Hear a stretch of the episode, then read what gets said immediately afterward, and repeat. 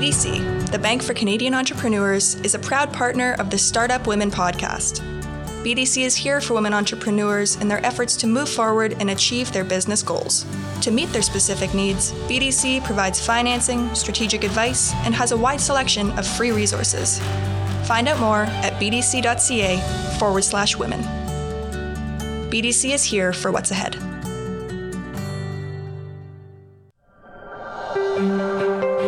Scotiabank is proud to co present the Startup Women podcast. Through the Scotiabank Women Initiative, Scotiabank aims to help advance women led businesses with access to capital, education, and mentorship. To learn more, visit ScotiabankWomenInitiative.com.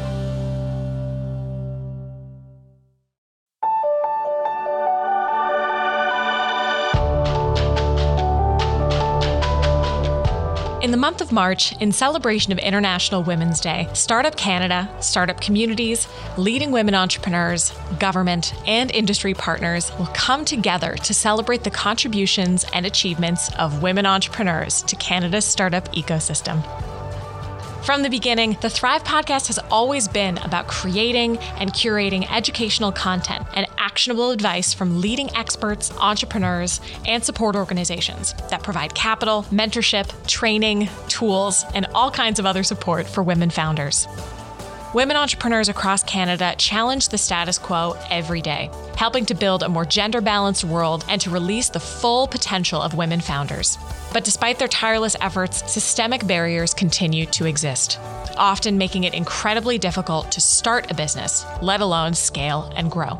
That's why we are pivoting away from the Thrive podcast for women entrepreneurs to the Startup Women podcast, because we are here to assist and champion all women entrepreneurs, not just those who are thriving.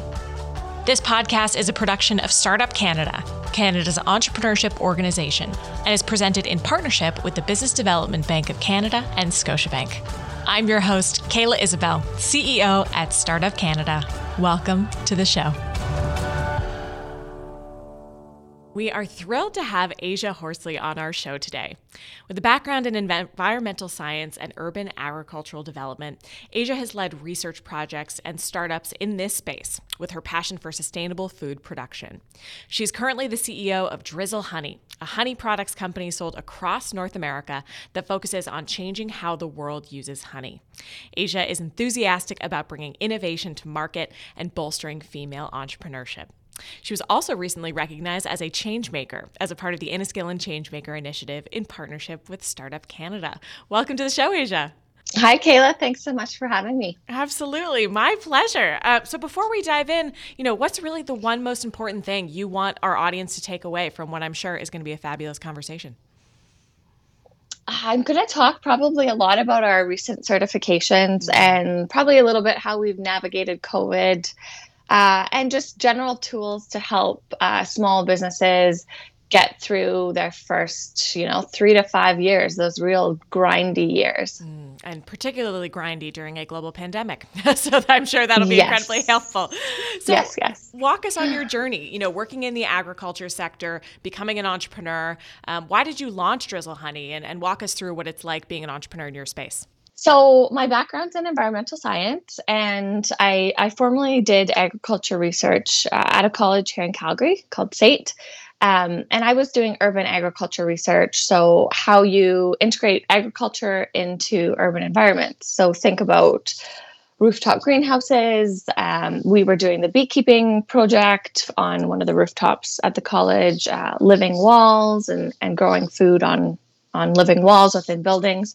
Um, and when I was working on the, the beekeeping project, I noticed a big gap in the market with uh, how honey was produced. So, sustainability wise, I felt that there was a lot that could be done, but also in terms of packaging and speaking to millennials about such a beautiful uh, local product. Uh, and there was a whole bunch of um, issues happening in the honey industry at the time, you know, with the bees declining and there was all this fake honey on the market. I just felt somebody could really do a good job of um, having a beautiful honey product out there that would make people buy it and, and really go back to supporting our, our agriculture entrepreneurs here in Canada.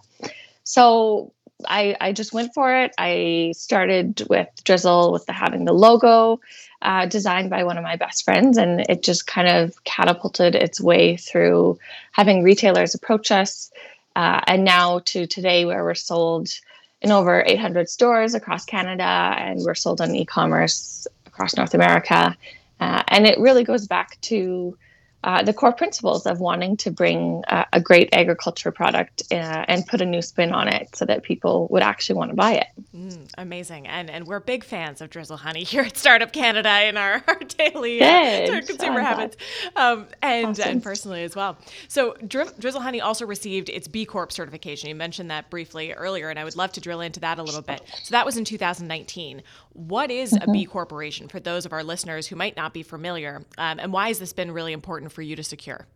A benefit corporation is what B stands for. It does not stand for a buzzing bee. I think everyone, everyone, gets very confused because I'm in the bee industry. oh, so great. any anyone can become a B corporation. So it's benefit corporation. It is the highest certifiable standards uh, for social and environmental performance in the entire world. So there's only about it's under 5,000 businesses uh, around the world that have been able to go through these really rigorous standards to essentially balance profit of the business with purpose. So we want to be good for people, but we also want to be good for the planet. So it's this whole balance of uh, sustainability with it. So uh, we're acting in a way that benefits society, uh, and it's it's for the good of environment and and social good mm. essentially so yeah if that makes sense it's really this people planet profit the three p's of sustainability if if anybody's heard about that mm-hmm. um, and i think for us we we really wanted to just put ourselves above the people or the businesses that talk the talk but don't really walk the walk i guess if that if that makes sense i mean there's a lot of greenwashing i think there's a lot of businesses that say they are sustainable but they don't even know what that means. And or they're just you, maybe recycling a certain amount of uh, product or something like that. But it's so much more than that. It needs to dive into every aspect of your business. And that's how i felt that, that it really needed to be super rigorous standards that we needed to go through uh, to be accountable. Mm. so it's being accountable to our customers uh, and being accountable to Canadians and being accountable to the business world. And this was just a way for us to do that. Mm-hmm. And we're really proud that we went through it and, and came out with the certification. Mm yeah, I think that accountability piece is so important because anybody can throw the word sustainability, you know, on their business, and that can be interpreted many different ways. Um, but because B Corp certification is so rigorous, um, you know, it is difficult to secure, and you really need to to make sure that um, you're you're uh, you know checking the right boxes within that certification process. So mm-hmm. for for entrepreneurs that are listening here, how do they start that process? Where do you even begin when you're starting to look at B Corp certification? Are there any tactics, strategies, things that worked well for you or or things that you wish you maybe did differently when you first started the business that could have served that B Corp certification later? A good place to start is right when you start your business. Mm-hmm. So right from the get-go because you're going to have to go back and change a whole bunch likely if you don't if it's not part of your core value of your company because like for us like i'm an environmental scientist i knew a lot about it i i feel like i was given uh, a bit of a leg up on it just simply because I I knew and that was my core values personally that then went translated into my business. But if people can start right from the beginning is have that mindset that that's something that you want to do, then getting the certification really shouldn't be that hard because you've already done all the legwork. Mm-hmm. Um, there's lots of ways to get help with the B Corp certification. One I would say for sure is universities, uh, both master's and undergraduate programs, will have classes often that help uh, businesses become more sustainable as mm. uh, like a capstone project.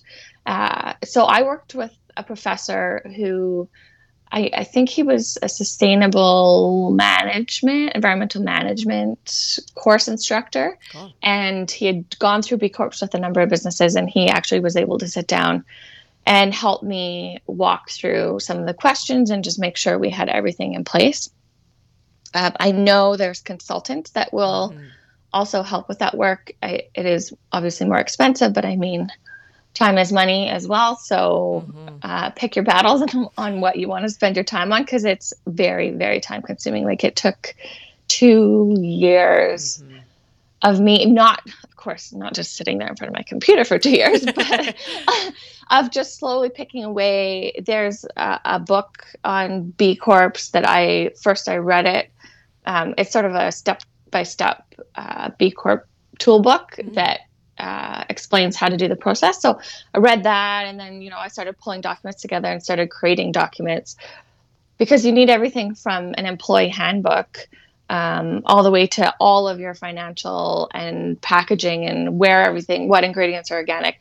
All of that has to be in, in different spreadsheets and everything. So it was a slow process, but it took me a full two years by the time mm. I got the certification from the beginning of when I thought about getting the certification. So, wow.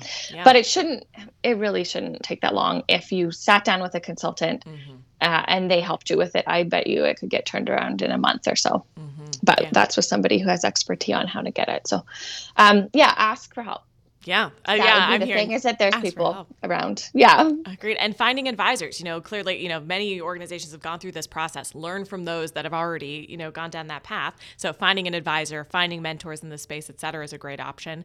Um, and and start as you mean to go on. I think that's a key learning here. That if this is something that you do want to uh, have as as core to your business, um, have that intention set from the very beginning because it'll save you mm-hmm. time, money, et cetera, later on.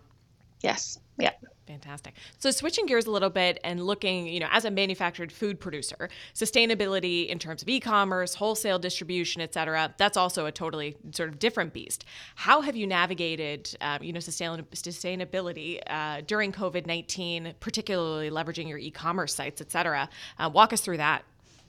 So, with the e-commerce and our, our, whole distribution operation, it really comes back to how the product is produced. Mm. So, if it's produced sustainably to begin with, then the way that it gets out uh, to your customers, you know, it already has sustainability built into it, if that makes sense.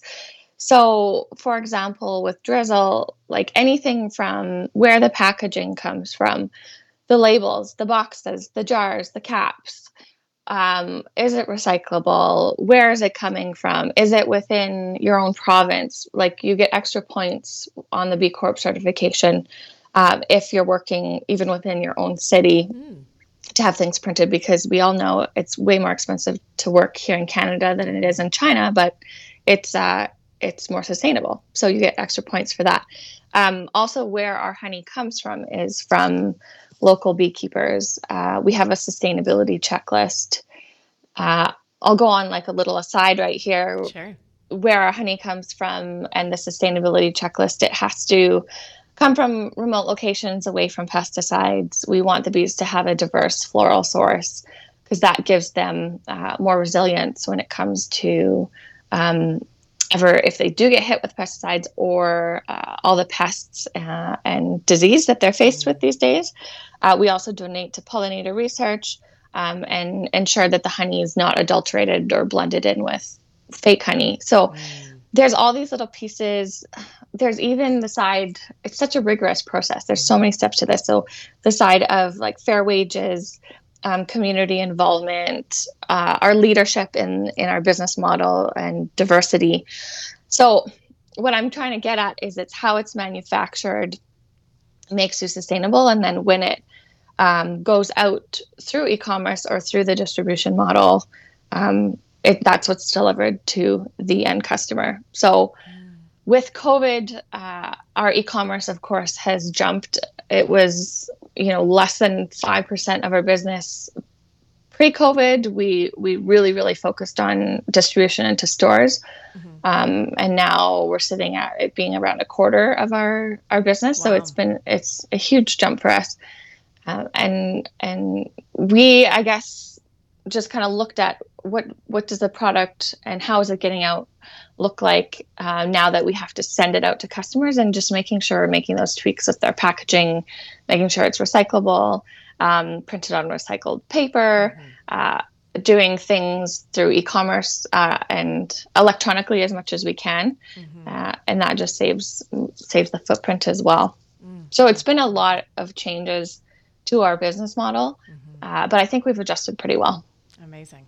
Uh, so let's switch gears a little bit and talk about you know investors and and knowing that Drizzle is women run, which is fabulous, um, and that has resulted in your women owned certification. Why was this certification important to you, um, and what does it really bring to Drizzle? Why was this something that was really important to you in building the business?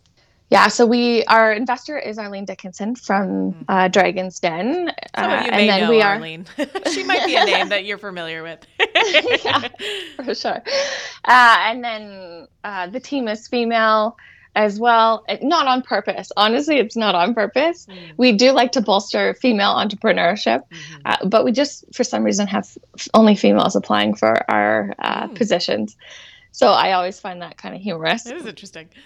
Um, but the reason why we wanted the certification was really it's something we can put on our packaging and we can really speak to again it's that sort of accountability. It gives you trust with your consumer. I think any form of a certification instantly translates to consumers taking you seeing you as a more professional and uh, yeah, I guess accountable in some way. It builds trust with the consumer, right? Because they know you've obviously gone through some sort of a process with it. Mm. Um, and with the female-owned one specifically, it's a it's eighty percent or more of household shopping is typically done by females, mm. especially in the CPG and, and grocery sector. So we really wanted to speak to them with our packaging and product knowledge. So I think speaking to most of the females I know, they would say that they would want to support a female in business. And how will they know that unless we're able to put this logo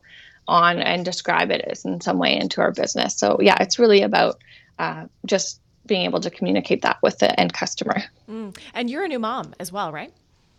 I am a new mom. So how yeah. has that been running the business as you know taking on this new role that is the most important role that uh, that you'll ever play? Walk us through that as well. Oh, it's a lot of work. Mm-hmm. I'm not going to say yeah. that it's been easy. It has absolutely been worth it. Uh, it's it's a lot of nap time hustles. Mm. If uh, any nap yeah. time hustle, yeah, like as soon as baby would go to sleep, I'd be jumping on my computer. So I didn't really take a former maternity leave mm. uh, as I as I kept working through uh, the entire year that I was kind of supposed to be off. I would just work on naps and I'd work in the evenings. Um, so it was hard. I think I don't even know what to say about it because I don't want to lie and say that it's oh it's it's really easy for anybody yeah. to do because I think that that's what probably Instagram portrays. Everyone thinks it's a, a really easy thing to do, but it's not. But it's definitely worth it because now I still have this company um, that has potential to grow. I've mm-hmm. kept my um, kind of skin in the game with building my career, and I have a lot of flexibility with uh, when I can work and when I can't. And so I think most women having to go back after a one year maternity leave have to go straight back into full time work, um, dropping their kids at daycare for a, a, full day and they might just see them an hour or two in the evening but my schedule is a bit more flexible than that and and i think that's something to be really grateful for. Mm, yeah i think we hear that very often on thrive that um, you know being a woman entrepreneur does allow for this flexibility especially for for women that are taking on so many more responsibilities within the household um, and that while it is incredibly challenging um, you know if we can really support women entrepreneurs through those journeys building these businesses that can give them that flexibility that could be a huge, you know, changing moment for for how we support women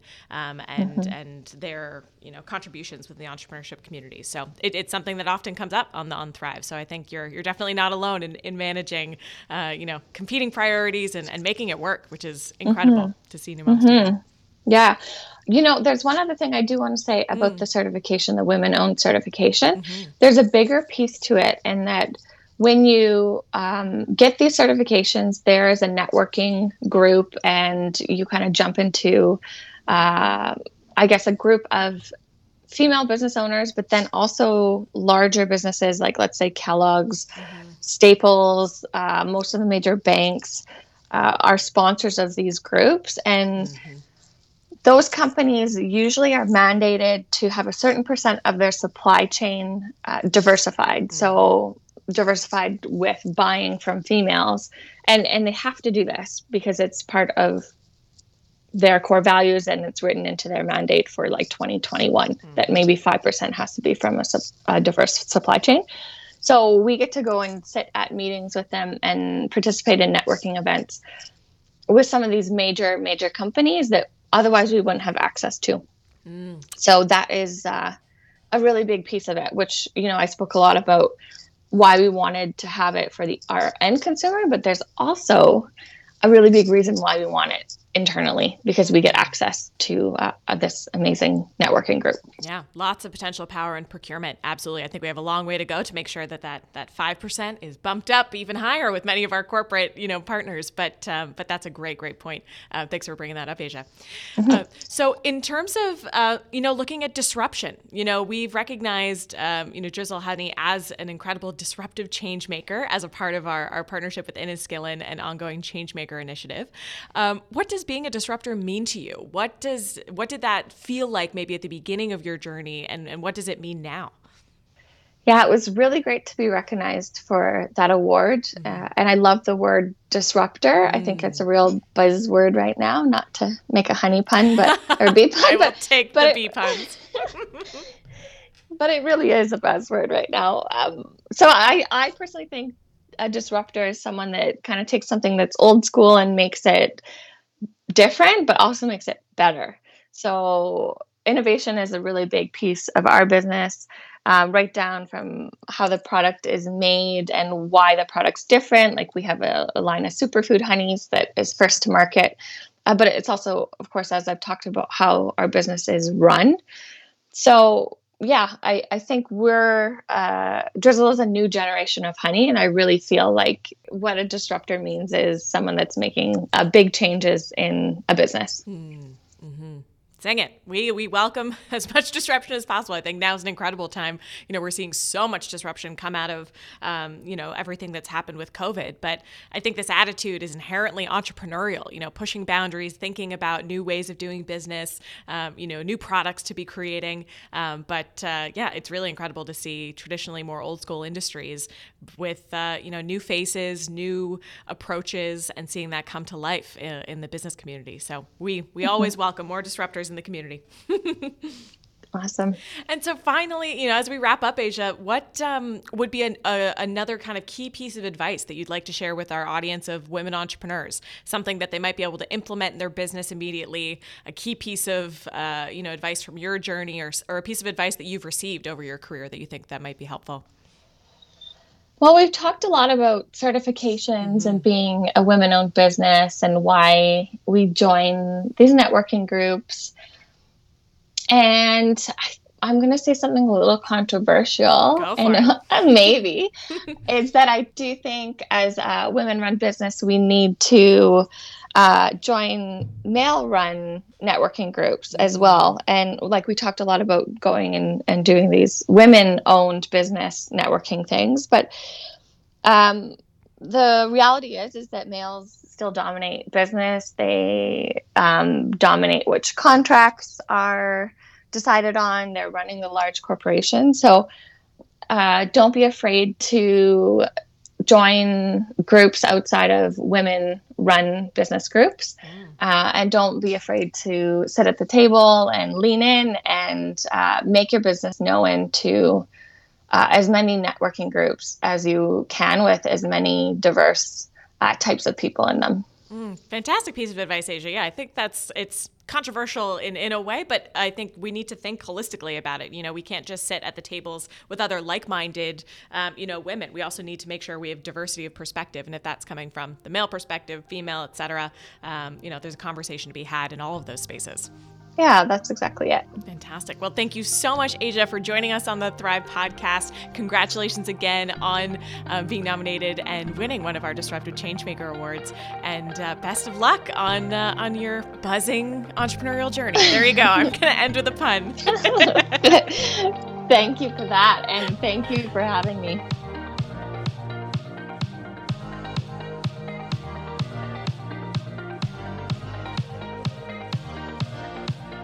Thank you for joining us this week on the Startup Women Podcast, where we help women entrepreneurs to start and build thriving businesses.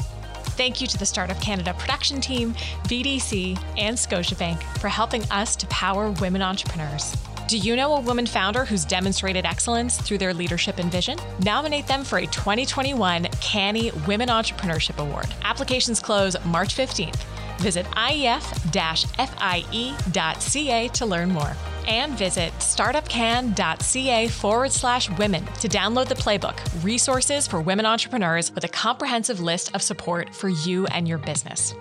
Until next time, I'm Kayla Isabelle. It's time to choose to challenge the status quo and unleash the economic potential of women.